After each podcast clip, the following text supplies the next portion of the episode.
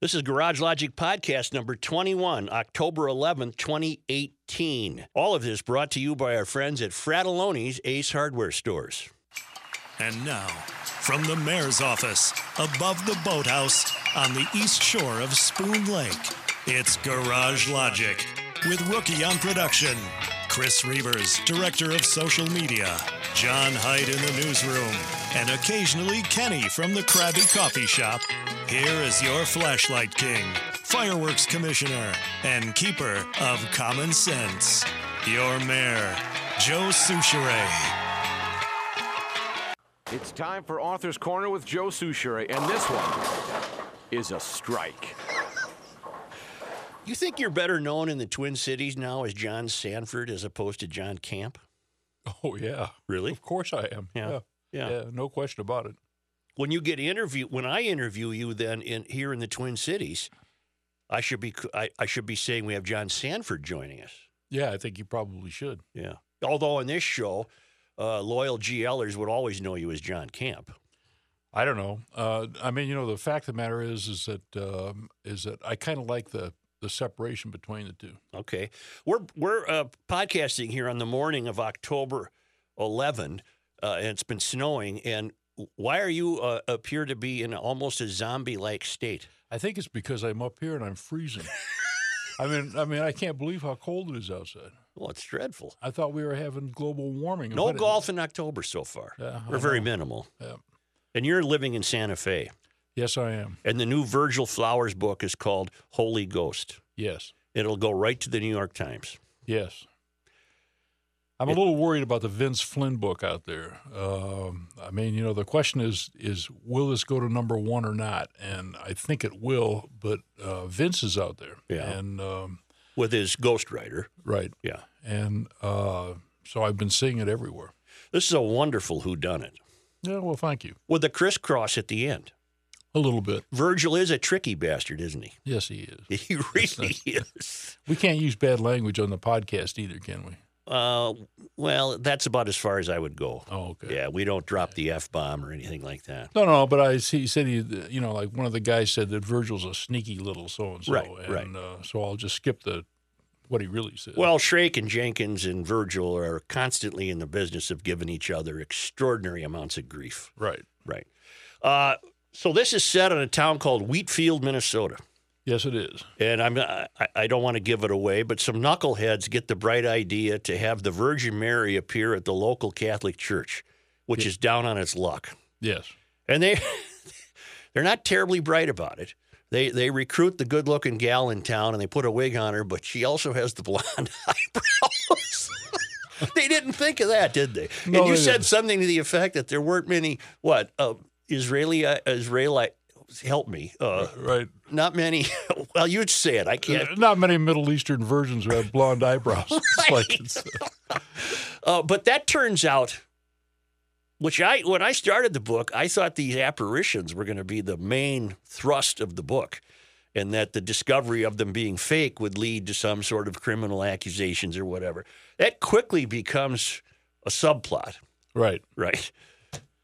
Well, you know, the thing is, is that uh, you got to do what you got to do if you live in a small town. Oh boy. Yeah. and um, and so this is this was not a bad idea on their part. They were going to um, they were gonna uh, they needed the Virgin Mary to appear pretty desperately, and, Right. and so she did, and um, even with the blonde eyebrows, and even though they say that her that her accent, her Spanish accent, is not something that, you know commonly encountered in the Spanish world. Um, so uh, so she does, and and but you know, as a Catholic or as a as a lapsed Catholic, at any No, rate, the, you're Catholic. You're just you Yeah, just don't I- go to church. I'm culturally Catholic. Yeah.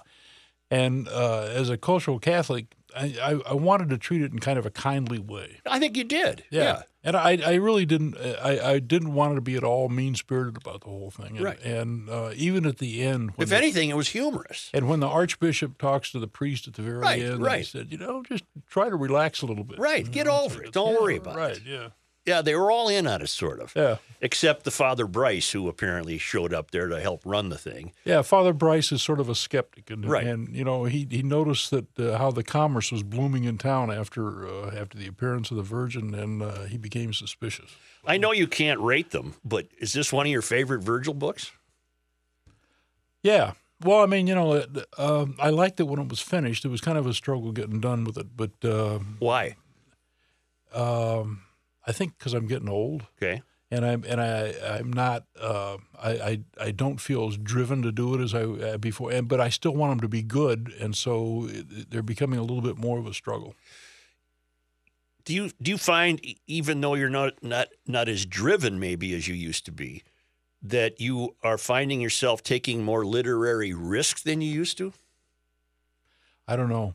I mean, that's a hard question. I, I, um I mean, you get away with number one bestsellers with Virgil and, and Lucas Davenport, uh, invariably set in the kinds of towns that are meaningless. Small towns down on their luck, hard on their luck.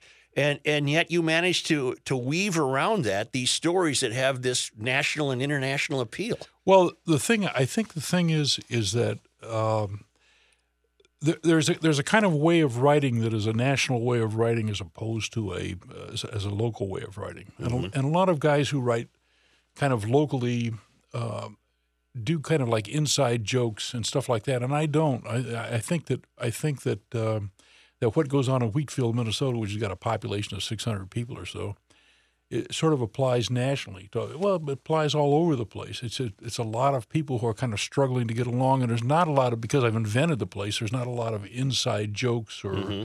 or local stuff or you know stuff that you have to understand to um, to uh, to understand the story. I think the ongoing joke about the female barber is pretty good. Yeah, the investigative hairdresser. That's, yes. And she manages to always cuddle something into her client's ear. that's right. I've actually I've actually had that happen to me. Really? So, uh, yeah. So that it's And that's who you go back to, I bet. yeah. It, it- it makes your ear feel good. What can I Uh-huh. tell you? Well, she's rubbing, uh, she manages to plant her breast in Virgil's ear when she's giving him a haircut. Right, and her husband notices that. Right. every And once says, in a while. stop that. Yeah, But they get along famously, the, uh, the uh, barber and her husband. right. I mean, he's a good guy, and uh, you know, she's an interesting woman. So I made notes, which I rarely do because I know you well enough to talk to you without making notes. But there was one in particular that I made. Uh, the deputy was sitting in his patrol car reading a John Conley novel, Every Dead Thing, when Virgil pulled in beside him. Darren Baker got out of the car carrying the book and said, Good thing we're going to talk to heavily armed Nazis because now I can quit reading this book. It's scaring the hell out of me. Should I read that book? John Connolly is a really Never excellent- heard of this. Uh, Really excellent writer. I'm making a note, man. And and the thing is, is that he he writes some scary books. He's got a he's got a detective called Parker, and the and the thing about Parker is that is that he deals with supernatural stuff. oh, yeah? and and uh, but but it's but it's it's odd.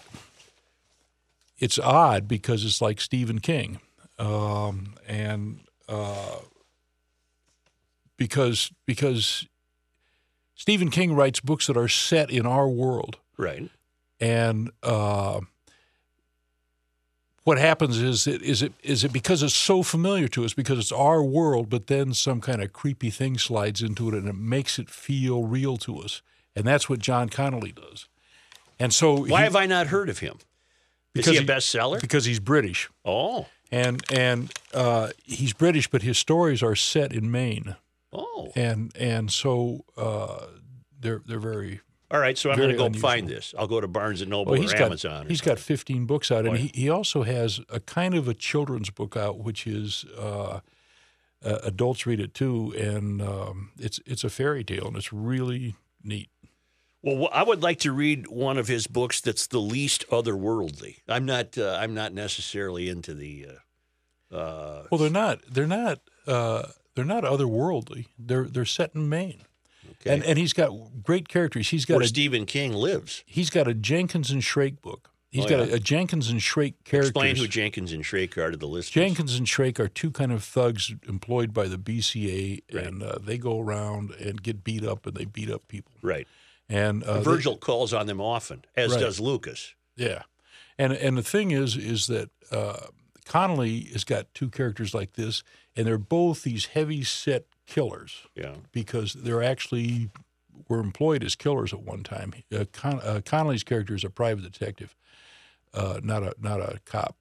But at any rate, uh, so these are two big, bulky, tough guys, but they're gay and Mm-hmm. they're in love with each other, and they sleep together.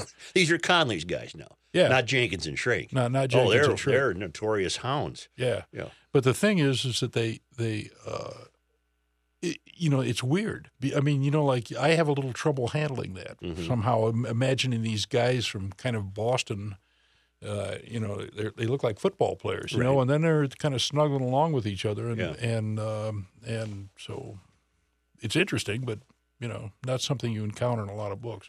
I think I found a problem. Uh, are there going to be future Virgil Flowers books? Oh yeah, yep. When do you ev- ever envision stopping? Maybe never. No, uh, well, uh, Virgil Flower is going to be around for a long time. The question is whether I go to one book a year instead of two. And because it, at the two books a year now, one's a Lucas and one's a Virgil. Right.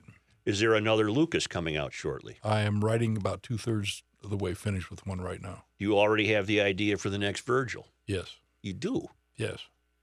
Uh, The next Virgil will be set in Mankato at Mankato State University, and it's going to be a feud between two departments. One exceedingly politically correct department, Yep. and the other one exceedingly non-politically correct department. Well, John is a guy that attended Mankato State for five and a half years. Whatever knowledge you need, you you come to me. And Five I'll, and a uh, half years. Yeah, I'll, I'll I'll give you all you need, John. Why would anybody go to Mankato State for For five and a for half. five and a half years? Four maybe. I understand Four, Mankato maybe. State. You know right. why? I had a good time. You know, on the on the show, John, I spent a lot of time with with what I'm calling the failed academy. Higher education appears to be in ruin with uh, its search for equity and div- inclusiveness, and at, at the expense of uh, of eliminating truth and reality as we know it. It's That's just- why Virgil's going there. okay. I can't wait for that one. Well, I'm thinking about I'm thinking about having kind of a, a middle character, Mm-hmm. and I'm going to have to invent a new department at Mankato State that deals with agriculture, Yeah, and this guy deals with pigs, yeah. and they all seem very rational to him compared to the people from the two feuding departments. You know, it's like it's a, Do you think you're getting funnier as a writer? no, You don't? no, I'm not, I'm not sure sometimes. You know, because because I make this stuff up, and uh, sometimes it just seems crazier than hell to me. Well, the opening scenes of of Holy Ghost, I think, are hilarious. I mean, the guy shooting flies. The guy sitting in his trailer shooting flies with a pellet gun, which is impossible. No, it's not. Well, he I can- does it. I, I- I could promise you. You've done it. I actually I used a 22, but I used to s- Really? I used to sit up at my cabin and the flies would come up and land on the porch and I'd be sitting with a 22 and I'd knock them off. And uh, you know, You want to? You want me to uh, give you what I think might be a problem going into the future for Yes. Virgil? okay.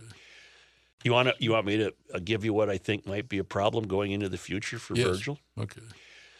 And you correct me if I'm wrong. Uh, And Royce's the one who pointed this out. Royce's a fan of Virgil, Patrick Royce. You know Pat. You've worked with him. What's uh, what's John going to do about Virgil now that he's no longer chasing women?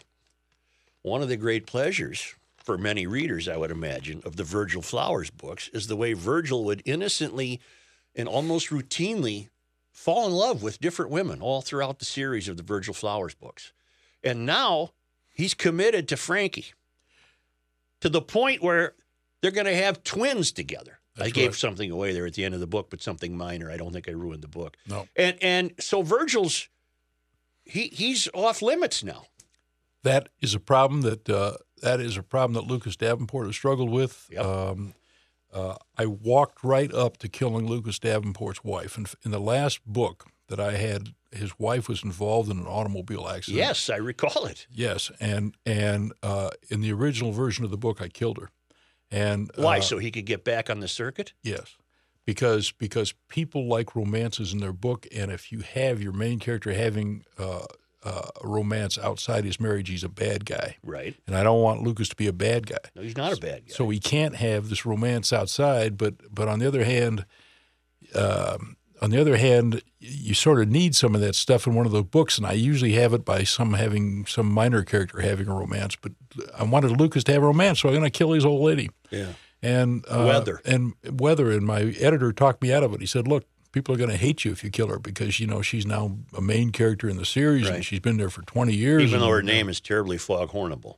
yeah, well, uh, yeah, but it shouldn't be, you know, from your point of view, because she got it because her father was a sailor and he sailed. Yeah, to, I he, s- no, no, I, I get he it. sailed the weather, Right, right. and and so he named his daughter that. Yeah. And uh, but the thing is, people want romance, but the problem is, is if somebody has thirty consecutive relationships with women, and they can't be, they can't be insincere because if they're insincere, then he's a bad guy again. So they have to be sincere. But how do you have thirty sincere relationships with women one a year, forever? And and and you can't you know, and so I, I wind up marrying him off. Now, uh, James Lee Burke has had the same problem. Right. He's killed off three wives. Right. In the he, he set his down in Louisiana. Right. And his he just killed his latest wife off um, in the last book, the Robichaux book. Mm-hmm. And uh, she was in an automobile accident, too. Well, Weather was in a horrible automobile accident. Right. And she was, you know, hospitalized and she was cut up and all this kind of stuff. And, and uh, but she's not dead, unfortunately. I, I kept thinking throughout this book that Virgil would take a run at this hairdresser, uh, and then realized no, that that's not going to happen. The hairdresser and her husband are, are delightfully eccentric characters, and and they get along too well for the hairdresser to have violated that relationship. Well, and not only that is that I find as I get older, and maybe it's because you know the the I don't know why, but um, it's interesting to run into a woman who kind of likes your looks and you kind of like her looks, but nothing's going to happen. So you have this kind of nice little relationship that goes on and is is in there and is uh, and is kind of fun, but there's not, not nothing's going to happen there. It's just you know kind of human. I found myself uh, lamenting the fact that during the whole time Virgil and Shrank and Jenkins and Holland and Skinner and the rest of these characters are in Whit- Wheatfield, there's nothing to eat. Right. They became they became addicted to chicken pot pies, That's right, because mom's diner which is the mayor's mom. the mayor's mom, and the mayor hates her because uh, because she, because she's such a jerk. Right. And uh, uh, they've got three cooks down there who are uh, who are not good. Right. And uh, people can't identify the food they're getting in the No. place, and so uh, Particularly the meat. yeah. And so the meat may come from veterinarians. When did you get in town?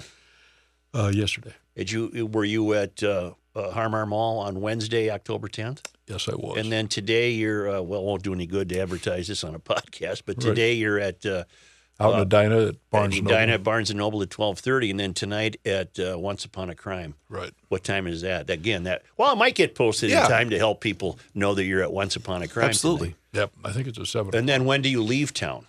Tomorrow morning, crack Well- of dawn. I'm going to Houston. Well, then I have an assignment for you. Okay. Uh, not an assignment. I, I have a, a recommendation for you. All right. You're going to have time between your uh, noon appearance today and uh, your evening appearance today.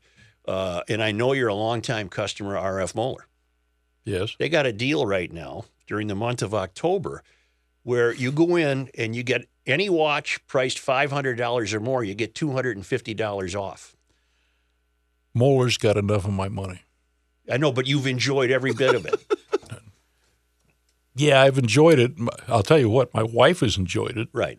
Uh, I, I have been out, you know, working like a slave to pay off Moeller. Well, Moeller's got- Moeller's Moeller's- taking vacations Have you down on been- Florida on my dollar. Have you, have you you, know. been to all three stores? Well, Ford in Cleveland, 50th in France, Gavaday Common in downtown Minneapolis. I, I go to the one down on Ford. Ford, and that's the that's the flagship started by the dad in 1951. That's right. It's still a family business. They've been in business 67 years, and you can't stay in business for 67 years without providing the kind of uh, value and service that they Well, have. I, I think and I know for a fact you have spent a lot of money. I, I, I think Moeller has got some kind of tracking device on my phone because uh, because every time I come to town, he's over there in, the- in the place showing me another diamond and and and. Uh, well, I'll, I'll tell you. I'm getting out the world's smallest violin for you. Okay, well, it's- I, I, I will- I will tell you, uh, you know, because I make a reasonable salary. I and- think you and- do, And and my wife and I'm and I've been personally grateful for that. and my wife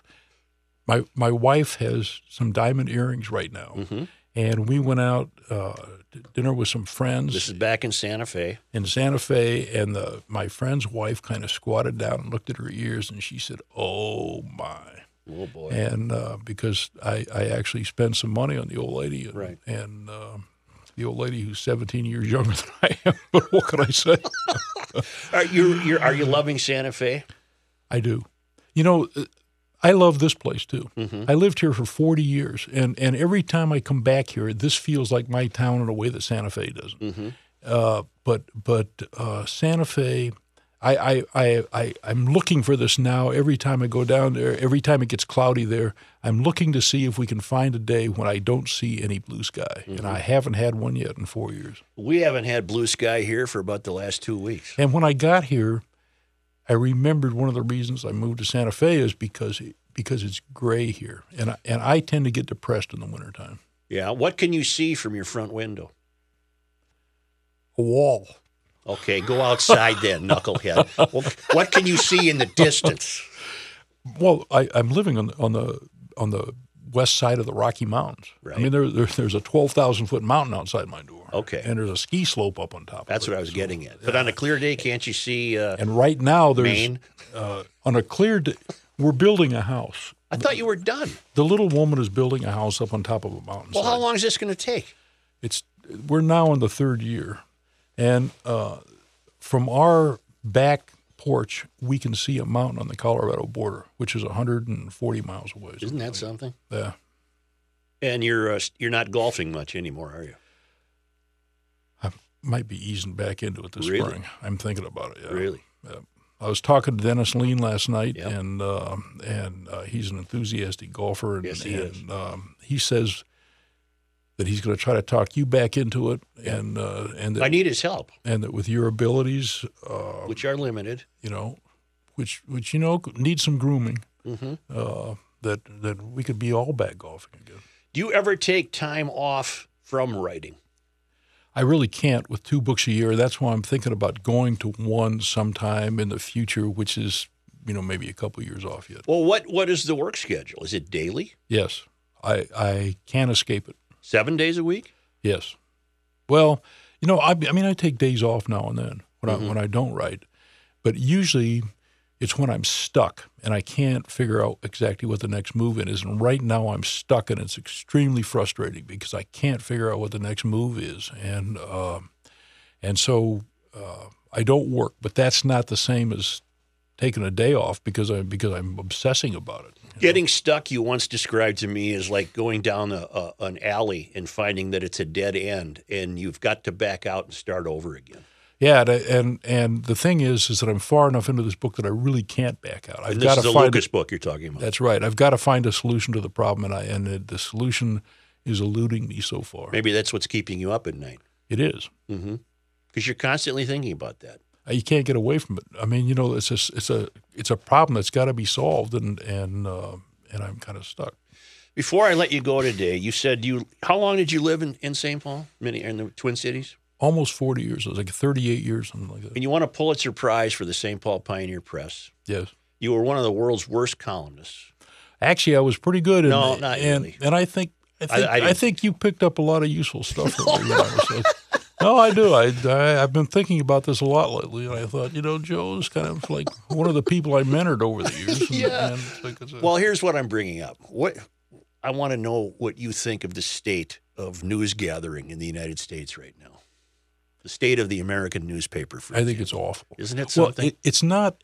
It's not newspapers. I think newspapers might actually be coming back a little bit. well, Trump could be the reas reason for that. But the well, no, no, it, it, it's not that. It's that it's that so many news organizations got caught up with what I call clickbait, and so there are 325 million people in the United States.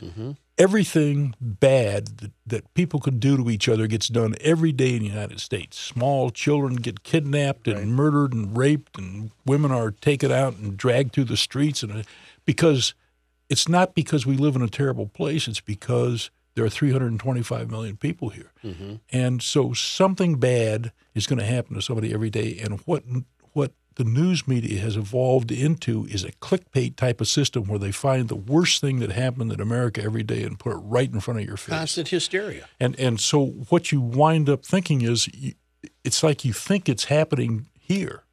But St. Paul, I mean, when was the last time you went out and saw a woman dragged down the street in St. Paul? Fortunately, I cannot recall that. Yes, it never happened. Mm-hmm. And and the thing is, is that uh, you know how many murders are there every year in St. Paul? You know, a couple. Well, no, unfortunately, that number is increasing as it is in Minneapolis. But I mean, but I mean, they're still not. Right. It's it's not like a daily occurrence. Or You're not something, afraid you to walk down Grand Avenue at night. No, Or, or you're even not. University Avenue. Yeah, Or you're any not. avenue. know. Yeah, you're not. And the and the thing is, is that the news media leave you with the impression that that, that, that that's a big problem. Have you ever seen a time in your life when you uh, have seen newspapers uh, more willing to identify themselves as either conservative thinking or liberal thinking? I you, have- you you look at the Daily News in New York. That all you're going to get is a leftist slant. You look at the New York Post, you'll get a Well, little you don't have more. to of a- look at the Daily News. You can look at the New York Times. Yeah, well, I was going to get to that. The New York Times, the Washington Post, the L.A. Times, uh, and then uh, to me, the only paper I really count on for being somewhat aware of the center trying to hold is the Wall Street Journal. Well, the Wall Street Journal uh, has got some uh, conservative commentators on it that are really bad. The New York Times has some liberal commentators that are really bad. The Washington Post uh, is so obsessed with politics. I mean, the Washington Post, uh, I was actually moved, I subscribed to it, and I was actually uh, moved to write a comment, which I hardly ever do. Uh, the other day, this woman said the country's being torn apart by this confirmation uh, process for Kavanaugh. And and my comment was, I went down to Starbucks this morning, and the country didn't seem to be torn apart. Right. I mean, the country wasn't torn about by Kavanaugh. Politics were. Politics was. People who are really deeply involved in winning in politics were torn apart by Kavanaugh, but the rest of us just went around and went to Starbucks and read books and did whatever. Do you think that newspapers will survive in our lifetime? I'm, I think that they might be coming back a little bit, and and uh, because people are finding out that what they get on the internet uh, in in uh, in these in these crazy blogs and these crazy uh, clickbait stuff is not the truth. It's Mm-hmm. not just that- it's it's that these people are people who sit down in their basement eating pizzas Mm-hmm. and and and and writing this stuff, and and that they're sitting down in the basement eating pizzas. They're not going to the police stations like reporters do, and they're not going out and, and figuring out new stuff. They're they're sitting down in their basement eating pizzas. Do you feel that when you write a book like Holy Ghost, the new Virgil Flowers book, that you've done reporting? Well, I have done some obs- observing. I mean, at you're any a rate. you're a Pulitzer Prize winning reporter. Do you ever miss reporting? Yes, I miss it a lot, actually. As a matter of fact, I know how I could win another Pulitzer Really? next year. Why'd you tell me off the air? Well, th- no, because you'd have to move to New Mexico, Oh, which you okay. probably wouldn't want to. No. But there's a situation in New Mexico which is, uh, which is, which has got Pulitzer written all over it. But you have to be, you have to have the kind of a, you have to have a certain kind of attitude to see it. Well, uh, you apparently have seen it. Yeah. Is it something you want to share? No, um but the, the thing is, is if I actually did the reporting, somebody would kill me. So, um, Mm. so that's a drawback. That's a, That's a good reason. It's a drawback. Yeah. Right. It's a drawback. yeah, and but the thing is, I'm serious. I'm sure you are. I know somebody would you to kill be. me. It might be a, it might be a doper, but on the other hand, it might be a cop. Uh, because Mm-hmm. I'm getting it. yeah, I'm getting it. Yeah. Well, don't don't get yourself dead over this. well, I- I'm not. I'm I'm thinking of, you know, working with somebody else. Mm-hmm. I'd do the writing, and they could do the reporting. It's like, it's a, John, uh, it's always wonderful to talk to you. Uh, oh, thanks for having me over. I'll see you for dinner, maybe, huh? Okay. And uh, and then you can you know make your run to Moeller and remind him that you he's put a tracking device on your phone. I, I'm not going anyplace near Moeller. Every time I go by Moeller, I wind up lighter. You know, right, It's like, but it's you've like- enjoyed the value you got. Yes, of course I've enjoyed the values. And my wife has enjoyed the value. I, got, bet she too. has. I'm reminded of it every time I see her. too. Are you It's still working with her on a children's series? like- No. You did some youth novels, though. Oh yeah. Yeah. I'll tell you, Michelle is a terrific editor. She also among is the- former St. Paul Pioneer Press reporter. Yes. Yeah. And she's cute. Oh yeah, I Yeah. have never denied that. Okay. John, uh, best of luck. I'm sure uh, Holy Ghost will go right to the top. I hope. Yeah, and uh, I'll try some of these John Conley books Okay. upon your recommendation. All right. All right, thanks a lot.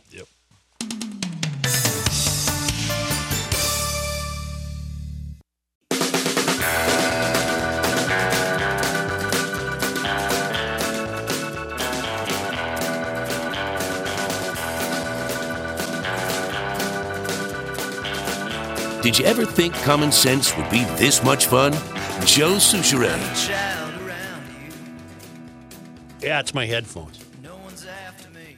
Six Mile Grove Man of Steel on that one, brah. Before we get to John Heights newscast, can I read you two emails? Sure.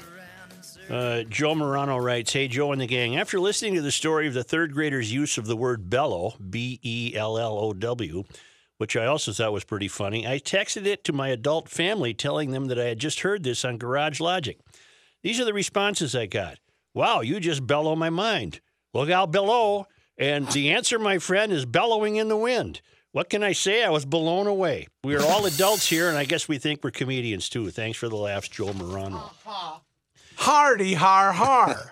And Ryan and Wilmer writes, Joe, you and Kenny were discussing how to prepare a proper cup of coffee. Next time, take your coffee grounds and regrind them before you brew.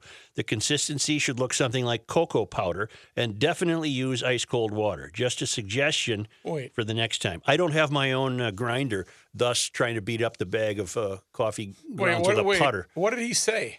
What did he say there? What did I Grind just your tell you? ground- What did I just regrind- tell you? He yeah. said. He said, regrind your grounds until they get to the consistency of cocoa powder. Why? Your coffee's already ground. Well, I guess it's his uh, belief that that's resulting in yet an even tastier cup of Joe. Is he reusing ones he's used? That's No, what no, I- no, John. Oh, That's he what I brings saw. home a bag of ground coffee from Starbucks or Caribou or Sure, whatever, yeah. and then he is suggesting then regrind them. Oh, okay. Oh, That's why I was okay. confused. I thought he meant after using him before throwing him away. Well, then you would have to use your app grinder, correct? I, I just use a putter and just beat the hell out of it.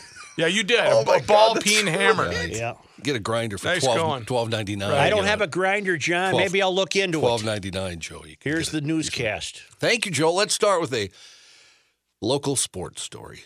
Jimmy Butler. This oh is my God. this is this is some of the most petulant, immature behavior I've ever seen. He practiced uh, with the squad on Wednesday. Uh, there were some fireworks and all this. Yeah, because this is podcast number 22, October 11. Uh, he uh, Butler, who asked for a trade more than three weeks ago, practiced with the Wolves for the first time on Wednesday afternoon. E ESPN reported Butler verbally challenged players, coaches, and even GM Scott Layden in the practice, Challenge him to fights or just verbally challenging just him? challenge them to Being to, a jerk, in to other be words. better. I guess. Uh, He during, isn't that good. He's pretty good, but he's, He's not pretty that good, yeah. good. uh, during the whole practice, Butler dominated the team scrimmages, even when going up against stars like Carl Anthony Towns and Andrew Wiggins. Forward Anthony Tolliver and guard Jeff Teague took a few Butler related questions after practice, but neither would even confirm that Butler was there. When reporters were allowed in at the conclusion of practice, Butler wasn't there. Uh, one player uh, told Doogie, our buddy Darren Wolfson from Yeah. KSTP, he said, quote, I'm legally blind when asked how Butler looked. In an interview taped with E ESPN after practice, Butler acknowledged that a quote, lot of the network's report was true and that the scene at practice was him just showing passion and being brutally honest. He said, All my emotion came out at one time. Was it the right way to do it? No, but I can't control that when I'm out there competing. Yes, you can. That's my love of the game. That's raw me. Me B at my as in B, finest. S as in S. Me at my purest. What a pain in the ass. You know how you have the theory, Joe, about the NFL morphing into a quasi reality television show? I got news for you. The Think NBA. that's happening already in No, the the, NBA? NBA? is already there. All right. This was all the whole Rachel Nichols. Yeah. She just happened to be Oh, there.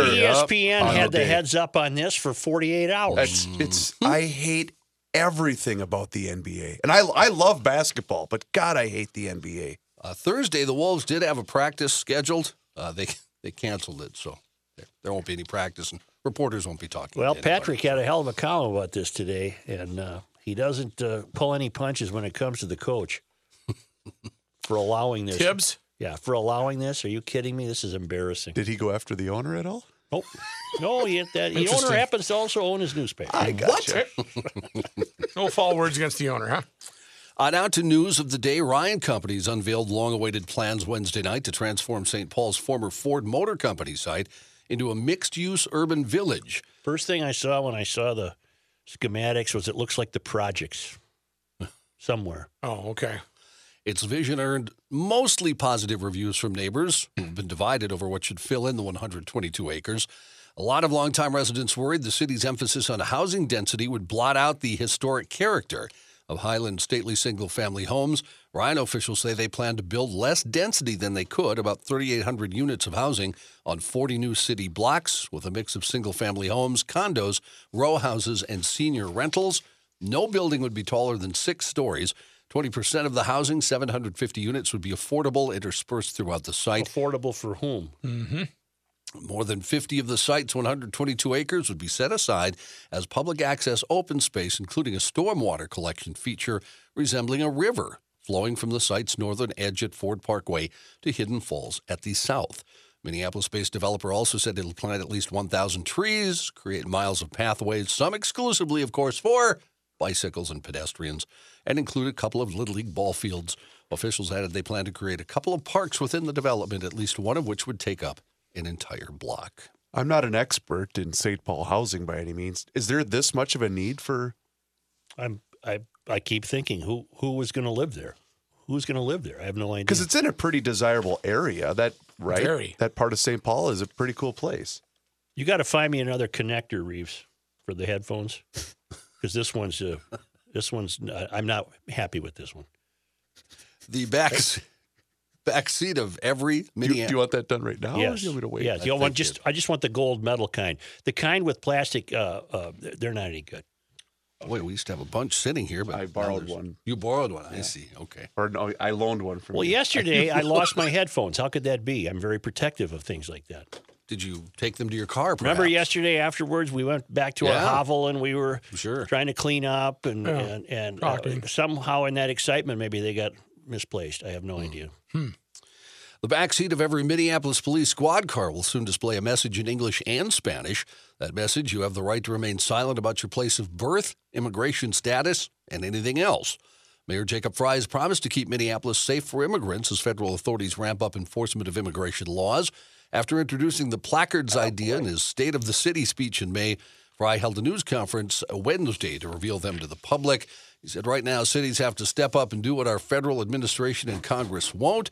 He said, we will not let this lack of compassion at the highest levels of our government percent, uh, prevent us from doing what is right for our immigration communities here in Minneapolis. Fry said, the police administration, including Chief We Mc- have to do everything we can to make illegal people very very comfortable Why are we making such an effort? because he is a Mysterian.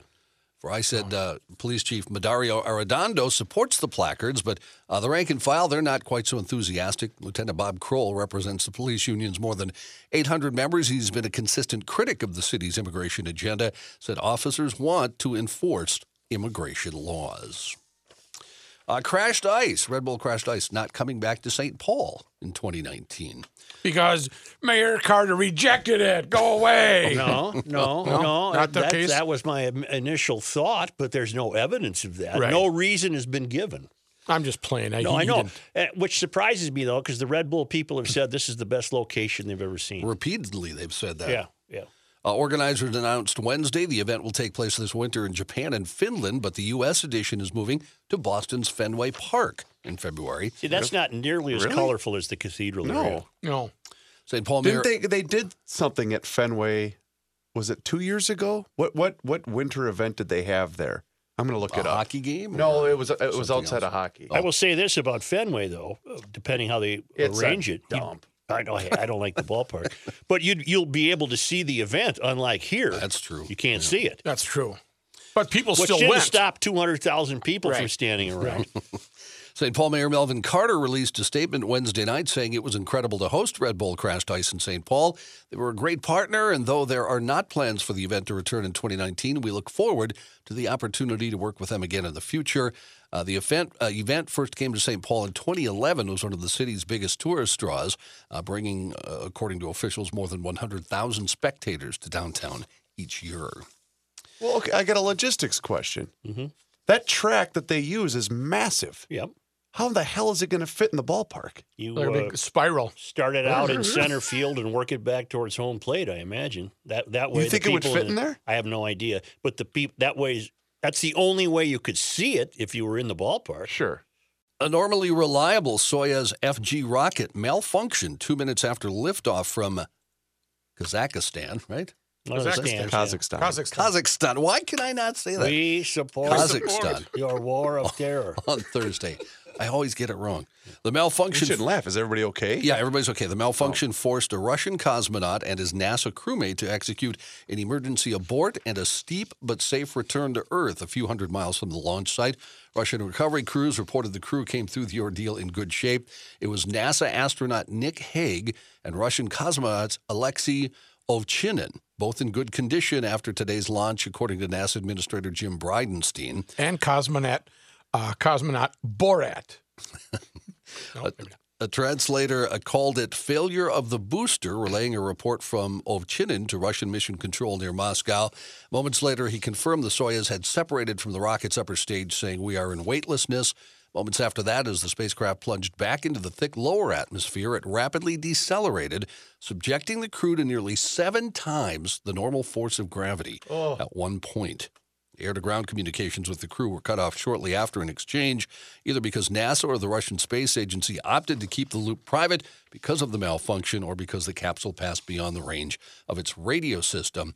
In any case, NASA launch commentator Brandy Dean, monitoring events from the Johnson Space Center in Houston, said the Soyuz's descent module landed near the town of Zakazgan, a familiar staging site for normal Soyuz reentries. In 2016, Fenway Park was the host of a ski jumping and snowboarding event. I see. Okay. Seven G's would basically squeeze the crap out of you, wouldn't it? I think so. Well, apparently it did not.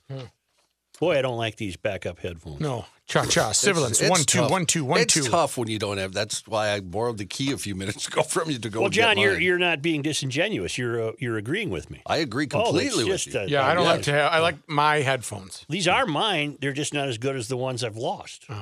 What? I don't know. the Postal Service is asking for the biggest price jump on stamps in its These are history. your guys, Joe. I'm going to get down there and buy so many uh, Forever. forevers right now to add to my collection. Facing pressure from the Trump administration to address a revenue shortfall, the Postal Service on Wednesday proposed raising the price of one ounce letters from 50 cents to 55 cents. Fifty-five. Still a miracle to me. They haven't reached. They, we haven't reached my threshold yet, What's the threat? Where you would stop, you mean? where I would stop buying stuff. Dollar. To me, it's still a miracle that I can put 55 cents on an envelope and somebody's going to take that to San Diego for me. That's a miracle to me. What's in San Diego? Well, whatever. Great price- weather. what the has- sun? Yeah, seventy-six and sun. What has gone up, though, uh, the price of packages. I, I, I deal with packages I rarely a- deal with a packages. lot. Yeah. And first class, I used to be able to sell, say, something the size of a CD. What are you selling the Or white not- silverware, or what are you doing yeah, with Not packages? sell, but you could uh, s- send a CD for about a buck twenty-one. Yeah. Now costs three fifty, really, and that's in about a ten-year span. Wow. So, uh, anyway, a- anywho, Real first world problems, huh, John? really is. it isn't really it? is. Really, You could be living really in is. Mexico Beach, Florida, You, know, you talk which no about longer exists. you talk about packaging.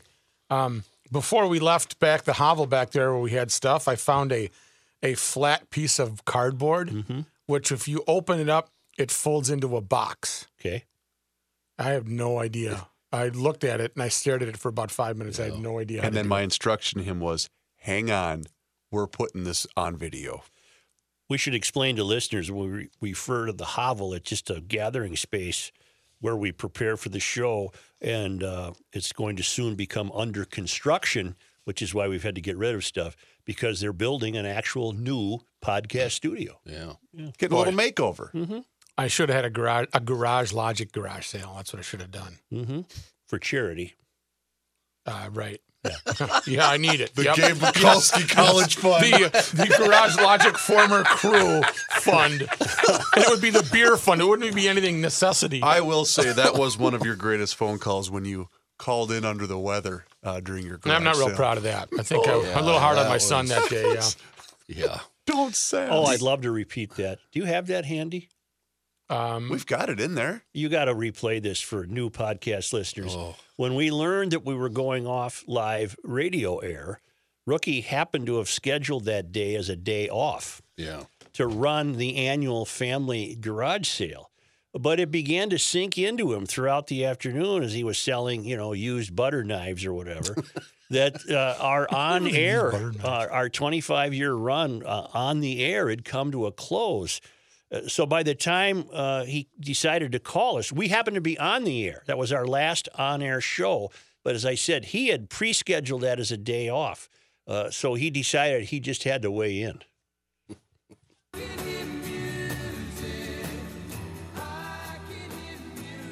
This is the um, this is the audio of the call. Yep, there we go. Just leave the bottle. Leave it. Drop it. Drop it in the bottle. Drop it in the bottle. So, do you like basketballs? I got some basketballs for sale. What now? Hello? Hello? Rook. I'm trying to sell some old baseballs from Little League. Like, these are the rookies can play with this ball here. I was, I was the rookie. Uh, I didn't play, but I was a coach, Yep. and I was a damn good coach. Yep. how, how, Oh, whoop. Hang on. Let me get that one. That's, that's a low smell a little bit. It's okay. hey, cheers again. hey, Cheers. hey, You ever see Trading Places with the guy? Talk about that. There's busting and what now? Anytime. you can, you Uh, can, you're just, you're just, oh. you can figure, you can mention that now, huh? Yeah. I will call you every day. yeah, you, watch the show. you see the show yet? Yeah. You see the show? I've see the show. How long is the? One hour. One hour. Took me an hour to get there. How Oh, One long? hour. How long uh, is the garage sale going to last? Oh, we got Monday, Tuesday. We're gonna be here starting September seventh. It's gonna keep going. So, what you know what this does? This brings Nooning to everything must go. Everything must go. I, I believe Oh. I got a text from you, uh, Rook, that We reads. want to sell everything. Hey, those are half off over there. Hey, hey, uh, rookie used to seed his grass with that. That's uh, you five dollars, five bucks, four, four.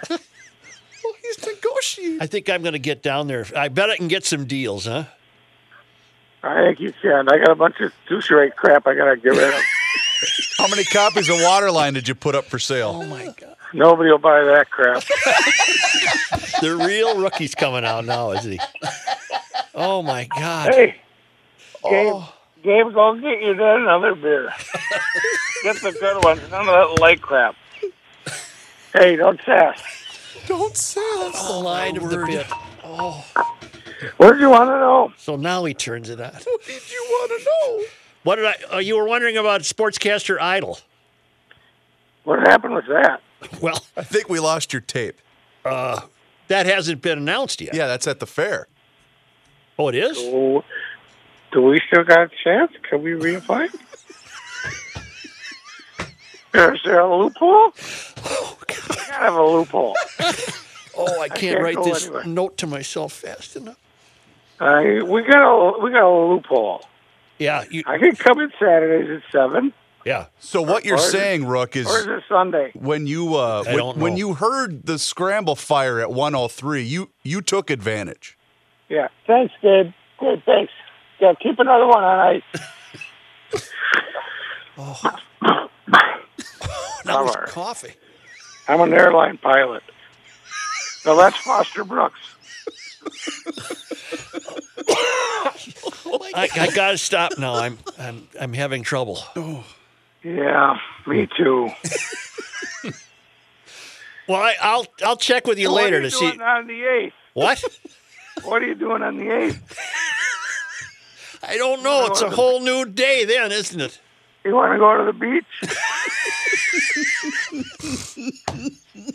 I'll be in touch. Huh? I, s- I said I'll be in touch. I thought you said don't fall on the couch.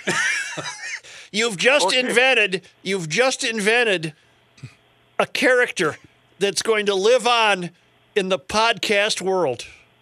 My timing is off. No, it's not. It's perfect. It's Should've perfect. done this ten years ago. That's right. Goodbye. G- Goodbye. Uh huh. We have a scramble, don't we?